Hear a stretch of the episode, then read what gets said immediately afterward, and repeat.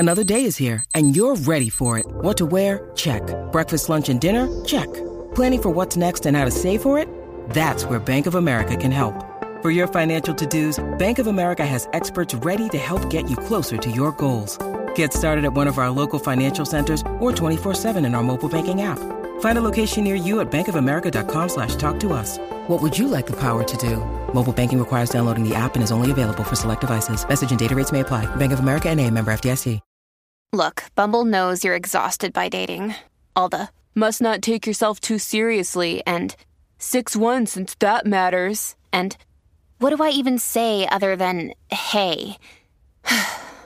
Well, that's why they're introducing an all-new Bumble, with exciting features to make compatibility easier, starting the chat better, and dating safer. They've changed, so you don't have to. Download the new Bumble now.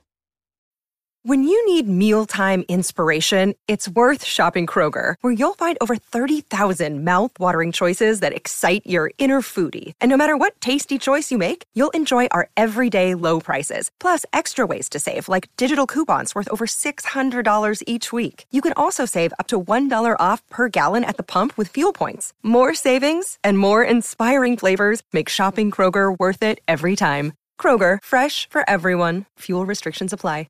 If you're struggling to lose weight, you've probably heard about weight loss medications like Wegovy or Zepbound, and you might be wondering if they're right for you. Meet PlushCare, a leading telehealth provider with doctors who are there for you day and night to partner with you in your weight loss journey. If you qualify, they can safely prescribe you medication from the comfort of your own home. To get started, visit plushcare.com slash weight loss. That's plushcare.com slash weight loss. plushcare.com slash weight loss.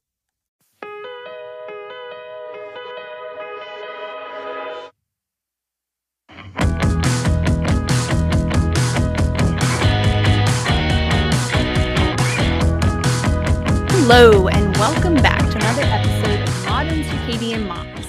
I'm Nicole Hartman, and with us as always is Tina Matthews. How's it going, Tina? Good. How's it going with you? It's good. It's a beautiful day today. So we are really excited today. We have our first actual real guest besides our husbands. So we have Kelley Erickson with us today. How's it going, Kelley? I'm doing well. How are you?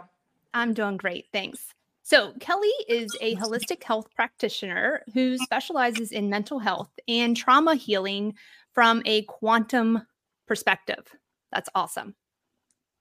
Yeah. Great to have you today. Thank you. Great to be here. And before we get started, we just always want to say, you know, not medical advice. We're purely just having a conversation. So, correct. Yes. Yes. I hate that we have to say that, but you never know anymore. Yeah. Yeah. Yeah. Absolutely. So let's jump on in here to these questions that we have for you, because you cover some really fascinating topics, uh, especially with that pers- that quantum lens. And so before we get started, let's briefly explain the difference between artificial blue light and blue light from the sun. Sure. So uh, blue light from the sun comes with uh, a whole spectrum of colors. And we know this from shining like white light through a prism. It breaks apart into the rainbow of colors. And so when you're outside at any time, there is a blend of colors available, though we can't see it with our eyes. When we talk about blue light from artificial sources, like a, any sort of screen, Um, or your light bulbs in your house, um, most of that comes with, it's predominantly blue. And that's a problem for our bodies, because this blue light is really high energy, and um, it, it, it doesn't have the other colors of the spectrum that help kind of balance it out. So this blue light is, is essentially toxic for our system. Yeah, I think the best way I've ever heard it explained was like there's junk food because it's like it's processed and it's not natural. And then there's junk light, which is processed and also not natural. Yes, that like is a, that a simple. Explain it. Yeah. It's really, it really is kind of, it is that simple. Like, you yeah. know, I think sometimes we want to overcomplicate these concepts, but it's like, yeah, this is junk light.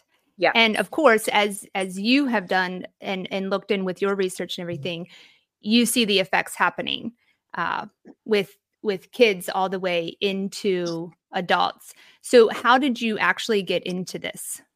Um, so it started with my son when he was about seven or eight years old. Um, we noticed uh, tics in him. You know, he was twitching his nose and twitching his head. And um, I had him seen by several practitioners, and they said, oh, he'll outgrow it. It could be a movement disorder, but we don't diagnose that until later. And we eventually got into a neurologist. They told us for sure that it was Tourette's syndrome. They did call it a movement disorder. Um, and that kind of just started the whole thing. Um, they didn't tell us that with movement disorders, there is oftentimes other diagnoses that come along with it. Um, so the movement part was an answer, but it didn't explain what else was happening to him. He had stopped sleeping. Um, I later learned something called oppositional defiance disorder. Uh, and then, well, so, you know, we were having problems with him in school. He wasn't paying attention, and he was really smart. He was a really smart kid. So I just didn't understand what was happening. And we made a big decision as a family. We were going to pull him out of school. We were going to sell our house, buy an R V, and travel around the country. Um, and at the same time, I decided it was time to get my health in order. So I decided it was time to quit drinking. And I did that. Uh, we hit the road in the R V, and about eight months into it, I realized, you know, some something bigger is happening here with my son.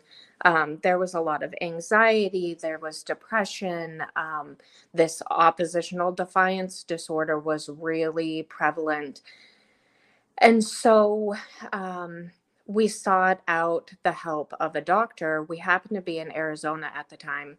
And I went, took him to a naturopath. They ran some blood work on him, wanted to test him for mold and Lyme and pandas and all of these other things. And when we went back to get um, the, the results from the blood work, they told us that likely bipolar or schizophrenia was in his future, that his blood work already reflected that of an adult who had been diagnosed. And he was nine, just turning ten. Like it, I think he was not quite ten yet. And, um, you know, as, as a, I feel like there's so many parallels between your story and Nicole's story. 'Cause it's like, you get these diagnoses and they don't really tell you all the information. So as you're going, you're like, wait, now they're going to have diabetes, or now they're going to have, um, like you said, but the bipolar or schizophrenia. And it's like, we need. Yeah. Like now what? You know, yeah, first of all, all the information up front, yeah. So we can fit before it happens, instead of like, oh, now he has this. Yeah. Yeah. Good luck. Yeah. I'm sorry. That must've been so hard. It was. Yeah, for sure. And, and they just sent us away with some supplements. There weren't really any answers or anything to, um, you know, try to resolve it. So I prayed all weekend, and um, come Monday morning, I opened up Instagram. I started asking questions with some big, you know, influencers that I followed that were kind of in the health space. And someone pointed me in the direction of a particular doctor who also happened to be in Arizona. She got us in the next day. And she told us ketosis and sunshine was the answer. And I thought, um, this can't be possible, but we'll it can't really be that simple. Yeah. Yeah. 'Cause at this point we had tried a lot of different things and nothing made a dent in any of it. So it took about six months because of the oppositional defiance disorder. I could not get him to comply. Um, So it took about six months before I could get him into ketosis. Uh, and but we were doing uh, sunrise every morning. We were getting midday sun exposure. um, all of these things. And as soon as I got him into ketosis, within two weeks, that oppositional defiance disorder really started to disappear. He was like a new child. It was incredible. Um, so we did that. And, and it, in that six month period of time, I wasn't doing ketosis, but I was doing sun with him. And I thought, well, in order to get him to be compliant, I'm going to have to do this myself. He can't be the only one in the family eating this way. Um, plus, I was pretty overweight. So um, I did it with him. And about six months into my journey of doing it, I recognized something way bigger was happening besides losing weight. Uh, I was essentially healing my childhood trauma. Like I, cu- I couldn't believe it. It seemed impossible. Like, how is this even happening? I had been to therapy for twenty years of my life. I had done all different kinds of therapies, and it, none of it ever touched the trauma. Um, so I started studying, and um, I, I followed people like Carrie uh, Bennett, and um, I just picked up on different words, and I would study that word, and I would study a system and a part of a body or the body. And then I decided to go back to school for nutrition. And that was, you know, a beneficial aspect. It, it helped me learn about the body in a really basic level. And, um, And then from there, you know, I realized that wasn't, nutrition wasn't enough. There, there was the bigger component. Sunlight was playing a really big role, and I needed to figure out why. So, um, yeah, I just took to studying on my own. I followed every account that talked about the sun. And this was, well, gosh, four years ago. So there weren't a lot of accounts to follow yet at the time. Um, But I did some work on the side with Carrie. She really helped guide me and gave me books to read and all kinds of stuff. I listened to every podcast I could get my hands on. Um, and yeah, so it just went from there. And then I ended up signing up for school um, to become a functional mental health practitioner, because people need to understand that mental health issues are so much more, um, it, it's not a death sentence. It really isn't. There are so many different factors that come into play when we talk about mental health, that if you, for one person, it might be that their gut microbiome is way off. Their light environment could be way off. Um, so they're not sleeping well. Um, They might not be eating the right kinds of fuel, like fat and protein. Maybe they're just not getting enough, or chronic stress, unresolved trauma, all of these little factors that can come into play when we talk about mental health. All of these things get overlooked in the mental health world in a large part. I can't say entirely, because the paradigm is starting to shift and people are starting to look other places. Um, But yeah, so both my son and myself saw some really radical changes by changing our diet and our light environment. And so that really inspired me to um, help other people. I just have to interject for a minute, because nobody can see us, but as Kelley tells her story, Nicole and I are nodding like, yeah, totally relating to this. Like, we didn't deal with the same things, but uh, the testing and the diet's not working, and randomly coming across an account about the sun and just figuring out that it's not what we were led to believe our issues were. Oh, for one hundred percent. Yeah. And I, mean, I imagine it, lots of people listening are also nodding their heads and being like, yeah, this yeah. is.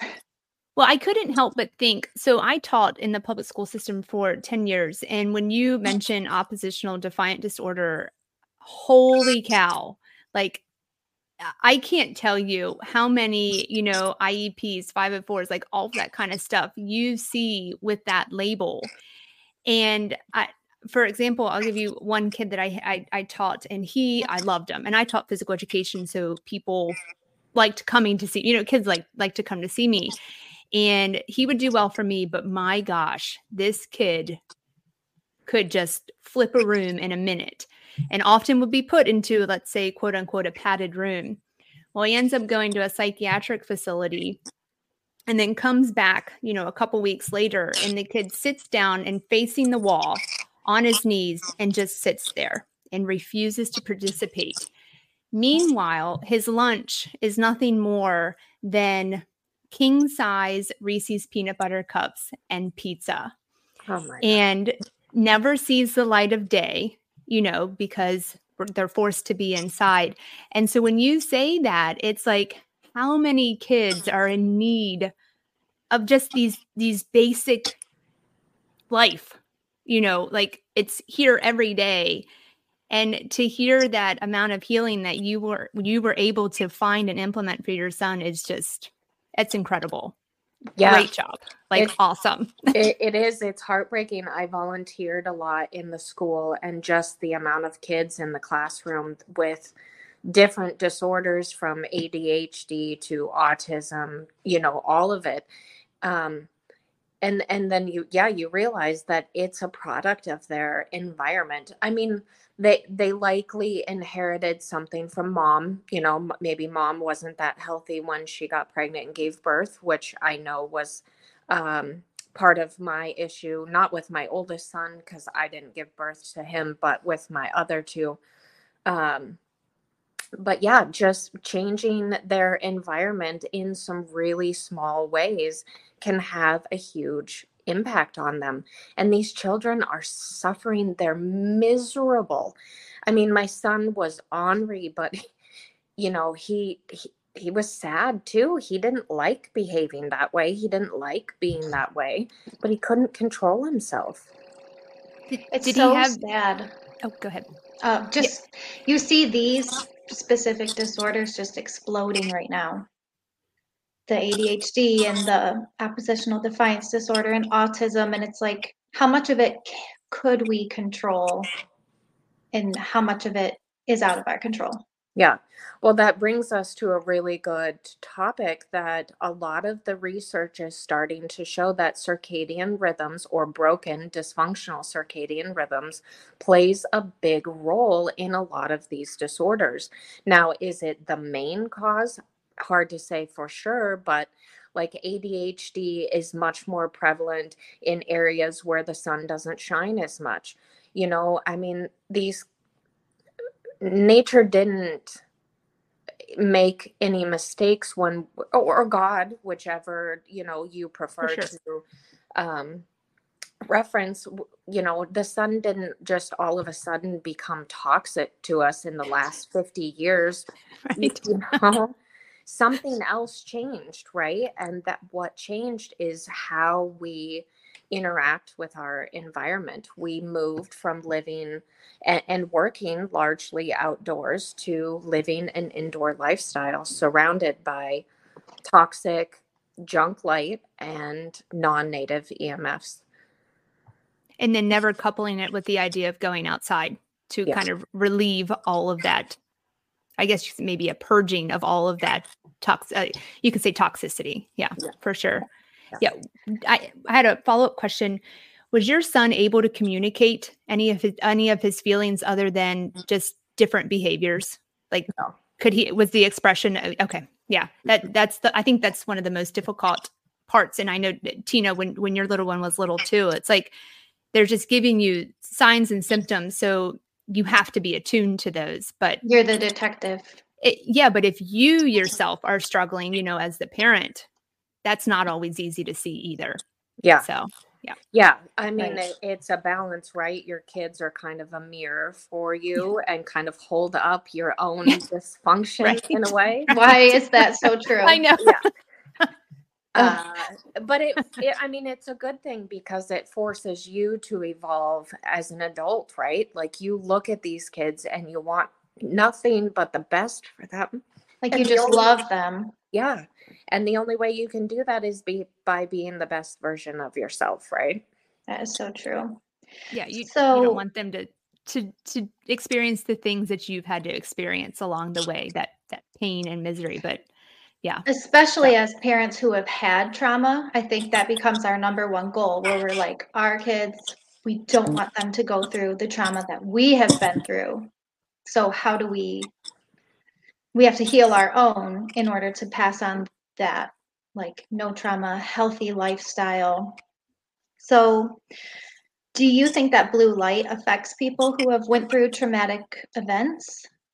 A hundred percent. So I think it does a couple of things. I think the blue light that we're bathing in constantly now makes us more susceptible to uh, trauma. And because trauma isn't necessarily the act of something happening, it's how our body responds to that thing that's happening. Um, and so I think the uh, living, you know, surrounded by blue light all the time, it disrupts our circadian rhythms. And there are now studies that show that they think that P T S D develops in people that already have disrupted circadian rhythms at the time of the traumatic event. I have a little bit of a different theory, and I can't quite prove it yet, so I need the help of someone like Doctor Cruz. But um, I think that P T S D is the byproduct of melanin breakdown. Like, and you, go ahead. Well, I was just going to say, like, can you explain that for me? Because I... So my thought process is P T S D didn't show up in the medical literature until the eighties. And the eighties is also happens to be the time where our light environment changed drastically. We went from using incandescent bulbs to L E D bulbs. So the timing seems um, interesting. And then when you think about what would have caused P T S D in years past, well, soldiers, right? We think of soldiers often, they go to war. Well, what happens during war? They have these big, massive explosions followed by the witnessing of dead bodies, you know, destruction on a whole nother level. Shell shock. Yeah. Yeah. And when, so melanin is an antenna in our body, essentially, and we have it all over the place, in our eyes, in our ears, our skin, and everywhere. And so what, what I think happens is that these large explosions, the flashing of the bright lights and the really loud sound, destroys the melanin in our eyes and our ears. And then we have a whole cascade of events that takes place in the brain, then followed by witnessing some sort of um, traumatic images of dead bodies and whatever. That's what I think. I think that it has to be coupled to the melanin process, but I can't, there isn't any literature to make that connection. And I can't, I don't know the body in and out the way someone like Doctor Cruz would. So I can't say that that is for sure, but that's what I think. Yeah, I could see that making sense. Almost like at the same time, there's destruction in the body, you're witnessing it out of the body. And then how do you still be healthy and process everything? Yeah. With that going on. Yeah. It's very difficult. You know, like it, that would be like, yeah, I can't, I can't imagine that would, but that, what a, what an awesome perspective to look at it from though. I, I don't say awesome in that, you know, I'm glad this is happening, but uh, just, it's a different perspective that I think potentially could offer hope. Yeah. Possibly. Well, and so, so then recovering from P T S D would require rebuilding your melanin sheaths, which we do under the light of the sun with fat yeah. and D H A and all of this stuff, right? And so that would explain why I was able to heal those symptoms of P T S D. I no longer have nightmares. I no longer have flashbacks, right? All of that stuff is gone. Now, I won't say that the sun cured my emotion, like I still have memories. um, I still, th- that storyline is still part of who I am. So I think there is the other aspect where you still need to work through particular things, you know, on the emotional and spiritual level. But I think from that physical standpoint that creates the actual symptoms of P T S D, I do believe that melanin plays a role in that. It's that heliotherapy concept. Like, I'm going to use the sun to get to that certain point, and then I, I have to do something else too with it. So exactly. Yeah, it, it, wow. That's... It kind of merges like what people are already doing for P T S D with the therapy, but then adding in like the quantum aspect of it. Like they just, we got to do both, I think. Yeah. Absolutely. And so I don't know if I answered your original question in its entirety. I think the discussion was good other anyway. Okay. So okay. Yeah.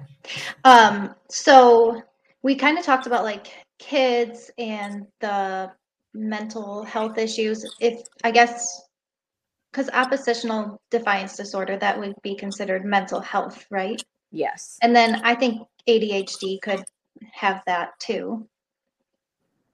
Yes, there is, you know, these diagnoses are really kind of challenging because there there isn't a, a blood test per se to say, oh, you fit this category. It's based off of family members, um, you know, saying that this is the behavior of the child, and then a doctor sitting with the child for maybe twenty, thirty minutes at most, and then they get a diagnosis. But a lot of these diagnoses have overlapping symptoms like A D H D and P T S D. A lot of those things are very similar. And um, so it can be difficult to even differentiate between some of them, you know. Um, and with oppositional defiance disorder, a child doesn't, re- it's kind of like they just don't want to be told what to do. And they can... um, pick and choose. It's not what it's, it's not always with everyone in their life. It can just be at, in the school setting. It can just be with a parent or a family member, or maybe just with other kids. So sometimes they have the ability to control it in certain areas and not in other areas. But I mean, when you look at that behavior itself, couldn't that just be a symptom of, you know, trauma taking place at home, or, you know, some disruptions at home in the emotional environment or lack of support from the child? But yet they're given this diagnosis and then would be thrown on medications. And, and then this child would never have a chance to work through any other possibilities, like, oh, maybe there's some issues with mom or dad at home, or, or, or maybe the child's being abused, or maybe they're being emotionally neglected, any number of things, right? Or uh, have a poor diet or poor light environment. So um, these symptoms or these diagnoses can be tricky at times. And the flip side to that is once someone gets a diagnosis, they become kind of attached to it. It can become part of their personality or their characteristics. Or even like a crutch to lean on. Like, I feel like acting this way, so I'm going to do it because I have this diagnosis. Exactly. Or I have this diagnosis, so why even try? You know, why put myself out there? Why, you know, my parents are just going to expect me to do X, Y, and Z anyway, so who cares? It, yeah, it also changes the expectation of the parents, like for the kid. So yeah, exactly. But I, I think too is that you could present two different kids and they are in very similar situations, and one is just being louder about it. And so I think for me, that is like, that is attention worthy for me to start paying attention to those signs and symptoms.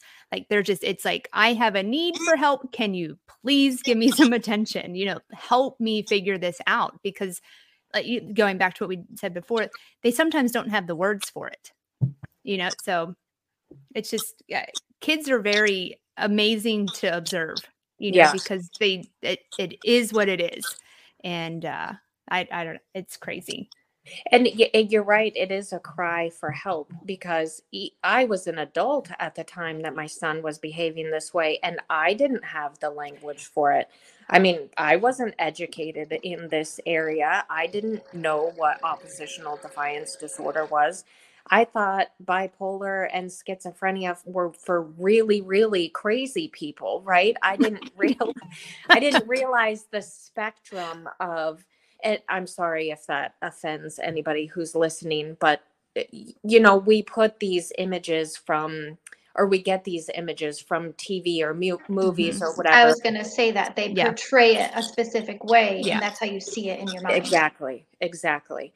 And so one of the defining moments of watching my son, um, he was sitting there watching T V, and he started to like pull some imaginary thing out of his ears. And I, I, I, I mean, I knew he, he was either seeing something or, or hearing something, or, you know, some, something that I couldn't see was going on. And, um, and how yeah, did you keep so. it together? like, oh, you I, know what I like, but yeah, maybe you didn't, I don't know. No, I didn't. I mean, I ran, you know, straight to my husband, and, uh, you know, I record my son when he, you know, didn't know I was looking, and, you know, show it to my husband, and like, you look at this, something isn't right. But my husband wasn't concerned. He, I don't know. I think dads and moms have a, so different. Yeah. Yeah. Yeah. Yeah. There's a lot of times I'll do that too. I'll record something and be like, look. And then my husband will be like, I think it's probably fine. And I'm like, oh no, we'll be investigating this. Yeah. Yeah. And so I'm sure my husband thought I was the crazy one for a long time. Um, Why? Why is that so relatable? Well, no. Yeah. That's what I always say. Yeah, I'm a little crazy. It's okay. Yeah. In a good way. Yeah, right. You have to be, right? I mean, there isn't any doctor or anyone else that's going to be as invested in your child's health as you are. It's yeah. just not. And nobody sees them as much as we do. Nobody is pays as close attention to their children as a mother. Yeah. Like, we're hyper focused on our kids. Yeah. For sure. I was Go ahead. No, go ahead. That's okay. No, I was I had a thought in my head today of like, what do I is you don't want to be in my head. What are the things that I think I just do too many dishes. Um anyway, uh like what do I actually know? You know, what do I know? Because I know it, and it's my kids. Yeah. You know, like you, you know, your kids and, and, like your you, you, and you know it, like, you know how they sound, you know what their individual laughs sound like, you know, when they're feeling sad, you know, those things. And so for the life of me, I can't understand why I, I'd hate to pick on this, these people like doctors in, in the modern medical system. Like, why don't they believe the mom, you know? Right. Yeah.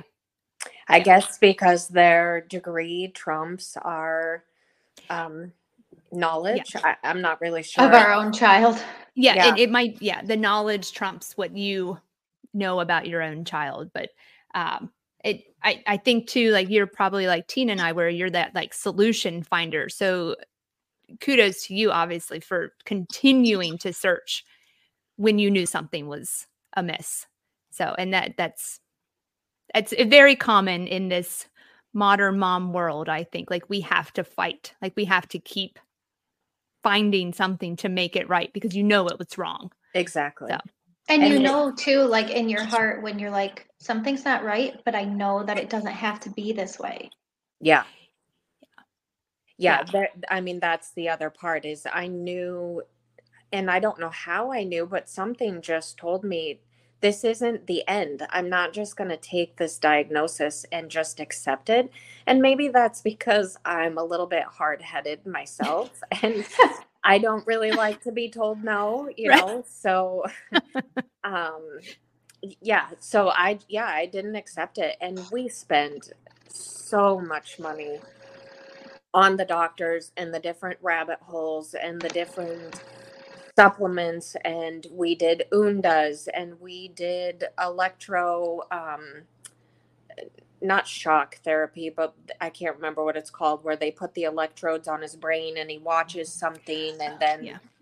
uh, they try to retrain um, what's going on in his brain. I mean, we did, we did so much stuff, and, and really it was sunshine and ketosis. And those were the two things that provided the greatest relief.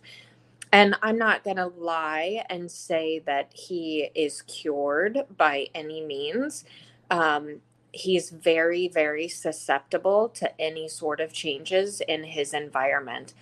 Um, he, you know, I, I mean, a food additive can cause a massive headache. He gets nosebleeds.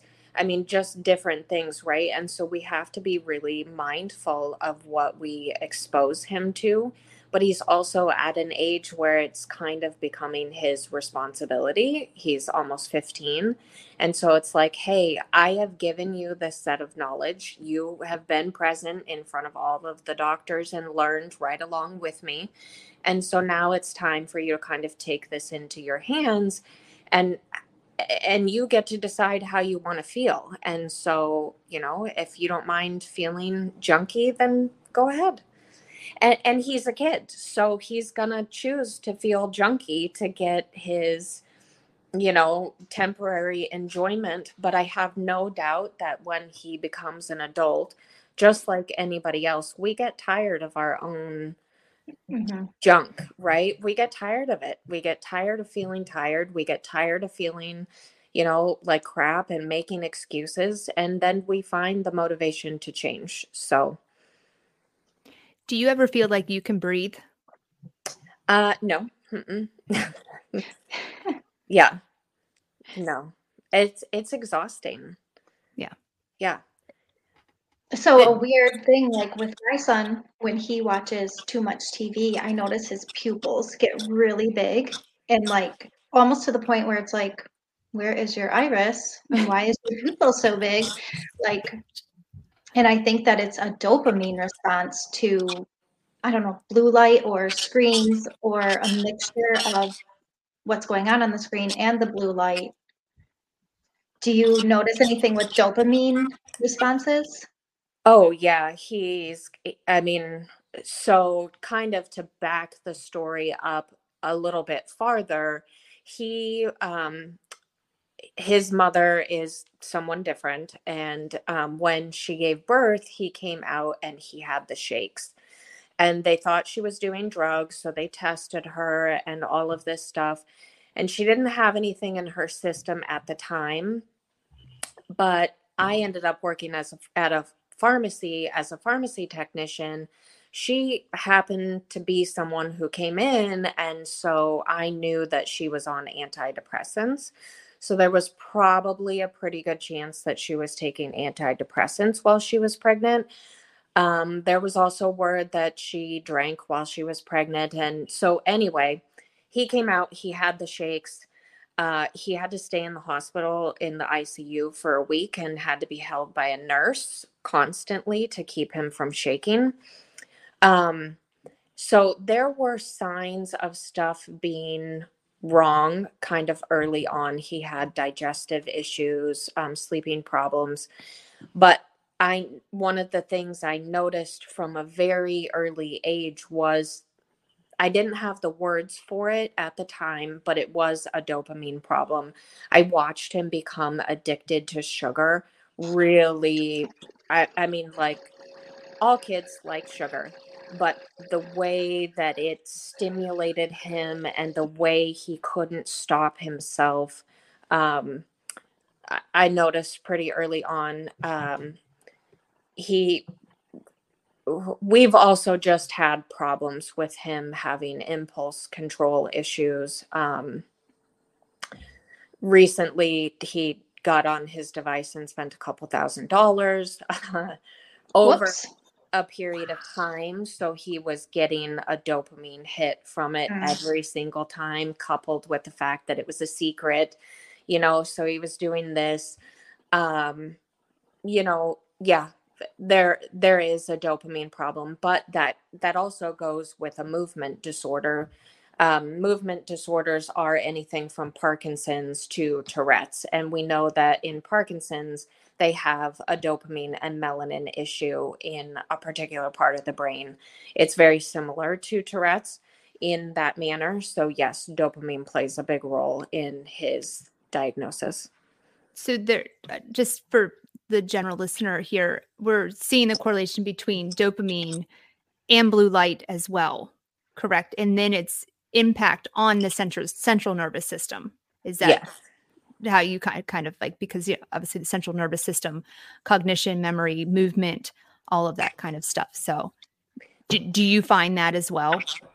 Um, in the sense of like, does he, well, so a few months back after he got in trouble and got caught spending that money, we took his device away. Um, and it was gone for almost three months. And we did see periods of time where his tics were less or non-existent, which we had never seen before. So I did get really excited and thought, oh, it was the blue light. And, and then, you know, we removed the device and he's not going to have tics anymore. It wasn't the case. Um, they did come back even before he got his device back. Um, But yes, b- the blue light, but also coupled with the really fast movement in the video games or the swiping or the really short videos that they do on TikTok and YouTube now, you know, that is a massive dopamine stimulator. And so if you're a parent and you've ever given your child a device when they were little, like, oh, here, look at the phone for a minute while I do this. And then you try to take it away from them. Mm-mm. You just mm-hmm. took their crack away from them. That is, that was um, something that we had to figure out as parents kind of early on, because after our kids would watch T V, and this was before the blue light blockers and all of that, they would like change almost like their personalities, like they couldn't play. They were whiny. They were fighting. They just like, just like night and day from before we turned on the T V and after we turned on the T V. Yeah. Screen brain. Yeah. That's a good way to put it. It, it, it you can't help it. You feel sorry. I, I I end up feeling sorry for, for kids. These, like, I hate saying these days, you know, like, like an old lady, I'm suddenly, you know, like turned eighty years old overnight. Yeah. But, um, it, it is like, I, I feel sorry for them. Like it's things that we didn't have to deal with, you know, like that constant looking at a screen, like that kind of stuff, you know, to be outside. Um, I, I feel, I just feel sorry for them. Like it's, yeah, it's a I, different world for them. I saw something the other day and it was like, you know, I feel bad for the kids who never get bored, because when you're bored, you find yeah. your passion. Yeah. These kids are never bored. They never like figure out, oh, I really love soccer because I'm bored now, I'm kicking the ball, or yeah. I like to play the guitar. Who would have thought? Or when, right, when you were little, you went outside and you did cartwheels and somersaults right. and mm-hmm. climbed up the tree. Right. Rolled down the hill. Yeah. yeah. Ask the ask most kids to do a cartwheel nowadays, or a jumping jack even. They can't. They don't have the coordination. Or the core well, strength. Yeah. Yeah. So that jumping jack is really interesting. It's that cross-brain activity. And so if I'm never... you know, stimulating, if I'm not climbing, if I'm not doing anything, reaching across, if I'm, yeah, exactly. Like that's because those are predictors of reading as well. And, uh, it's, it's, it's the mind and, and screens in the body, like, you know, movement, it's just incredibly fascinating when coupled together. Like it's, it, it's amazing. I, I think that leads to another question here then is, what are some tried and true mitigation strategies that you could recommend to, let's start in the home and then we'll go to school and then to teachers in the classroom? Oh, yep. So in the home, um, I think one of the best things that you can do is when your children get up in the morning is have sunlight be the first light stimulus in their eyes. So if they go to school and they're up before sunrise, get them some, you know, red tinted blue blocking glasses, keep them on until they're able to go outside and get that sunlight stimulus. Um, giving them a good uh, sleep hygiene, or teaching them good sleep hygiene. So going to bed at the same time or roughly the same time every night, turning off all screens, including the T V after sunset, uh, using the red tinted glasses um, or red light bulbs in the house after sunset, um, feeding them a good um, breakfast full of protein and fat in the morning to get them going and um, fuel their brain, um, keeping the room dark at nighttime. That's another big one. My kids like sleeping masks. That's a good one. And they all have their uh, night table or their light on their little nightstand. And everybody's got a red bulb in their room. Um, getting them outside as often as you can, encouraging them to go barefoot, uh, letting them play in the mud and the dirt. Like, it's not a bad thing. It's actually really good for them. Um, you know, if you have pets or there's, you know, the neighbors have pets, letting them pet and interact with the animal. I'm kind of watching this trend of parents kind of being overly protective, like wash your hands or don't touch that or, you know, and it's like, mm, no, you know, there's a reason that we can go outside and interact with our environment and get some really positive benefits, even from petting animals, right? We can gather electrons. It can help regulate our nervous system. Playing in the dirt and the mud helps give them good bacteria. Um, being barefoot on the ground, again, the electrons, all of that. So yeah, I just say get your kids outside as often as possible and taking regular breaks from devices. Our rule around devices during the school year is that no screens during the week, only on the weekends, and they have to have their blue blockers on. We keep windows open, covering their skin. Oh, I was going to say to you, Tina, about the eyes and the pupils, that could be a histamine response. That would make sense because I have in the past like month or so been putting the dots together and realizing that I think I have a histamine issue. And so um, it makes sense that my oldest son ends up getting the histamine issues. Yeah. Yeah. So I think, yeah, those would cover the basics for at home. Okay. And then how about at school? This could be for both, uh, for, st- for the student and then for the teacher. Yeah. So um, a good thing you can do is have a rapport with the teacher, you know, become friendly, get involved. And then when you're comfortable talking to the teacher and, you know, even showing them videos or research on it, um, I believe it was John Ott who did the study mm-hmm. on children under the artificial light, mm-hmm. looked at them for a week. They were all misbehaving. Nobody could sit still, all of that stuff. And then the next week they turned off the overhead lights and opened the windows and let natural light in. And the and it's the exact same kids. Behaved entirely differently. I, I mean, it, it's, it's mind-blowing, right? So, you know, informing the teacher because she doesn't or he doesn't want to sit with thirty students who aren't bouncing off the walls, right? I mean, their job has got to be so challenging. So they would benefit from it as well.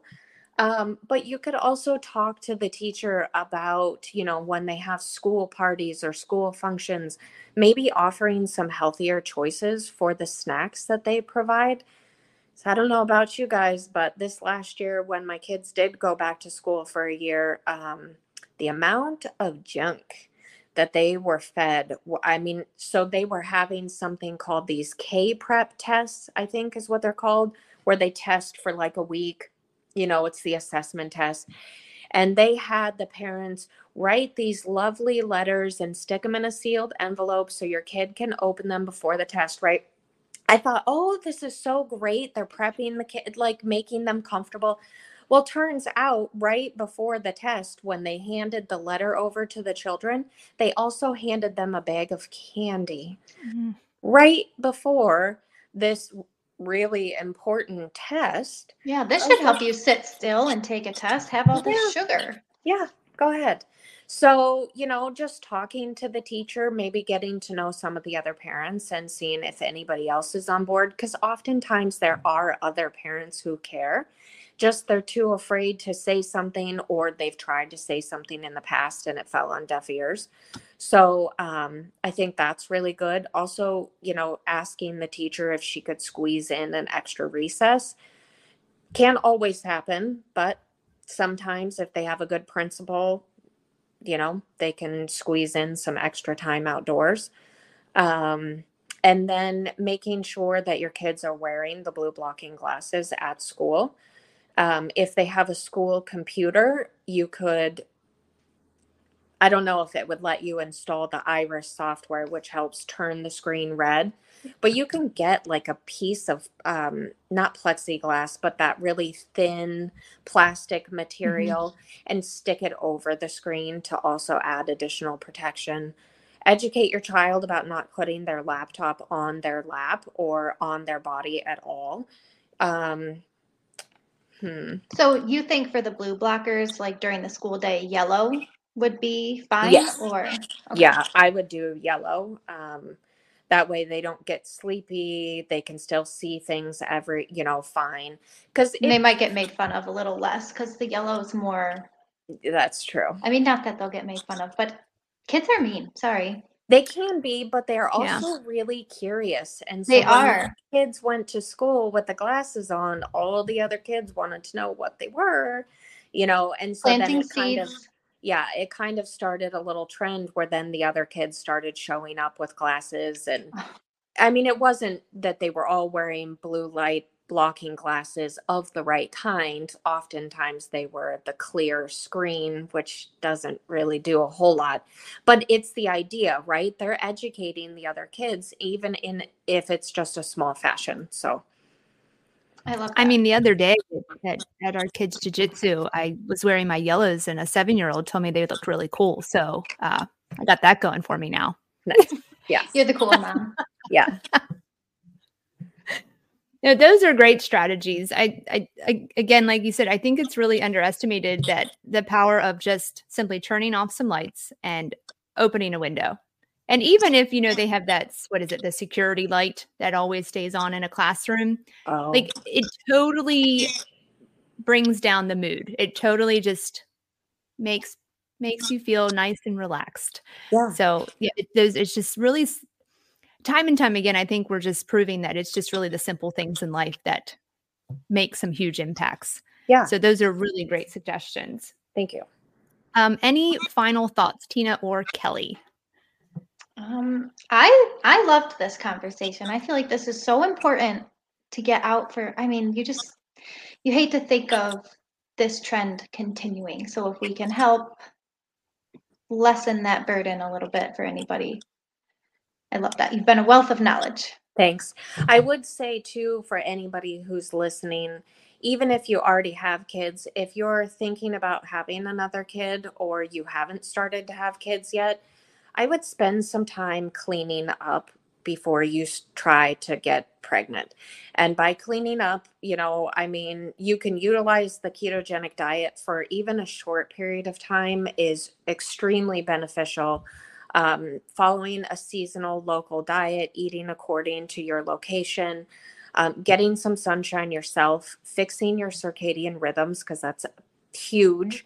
And, you know, just eliminating some of the toxic things in your life, whether that's toxic people or a toxic job, because all of these things that you carry in your system will be passed along to your child. And you want to give them the best opportunity to start with. So, yeah, I guess that would be the last piece of advice that I would have. Yeah, start start as early as you can. Yeah. Perfect. So just for the listeners, where can they find you, Kelley, if they want more information? Um, so I'm on Instagram. My handle is Kelley Croff. Um, and the last name is spelled C R O F F as in Frank. Um, my married name is Kelley Erickson. So um, my Instagram account was created long ago. Um, so it still has that. But um, that's really it. I am on Twitter. Uh, my Twitter handle is Kelley Erickson. Um, I don't really use it at the moment, but we are starting a roundtable type podcast, my friend Lauren and I, and we will be hosting those over on Twitter. So if you're interested in learning more about um, the quantum lifestyle and anything that might fall into that category, you're welcome to come on over. I'll post the links before we have an episode. And it's really cool because over on Twitter, it's interactive. So all of these people who are listening can raise their hand and we can move them up to a speaker post and let them kind of interact in the conversation. Um, we've got some great people lined up already to speak on some of the first podcasts. So I will be over there as well. Awesome. All right. Thank you for sharing today. Yeah. Thank and... you for having me, guys. I really appreciate it. Yes. Thank you Absolutely. for coming on. All right. All right. Have a great week, everyone. Thanks. Bye. Bye-bye.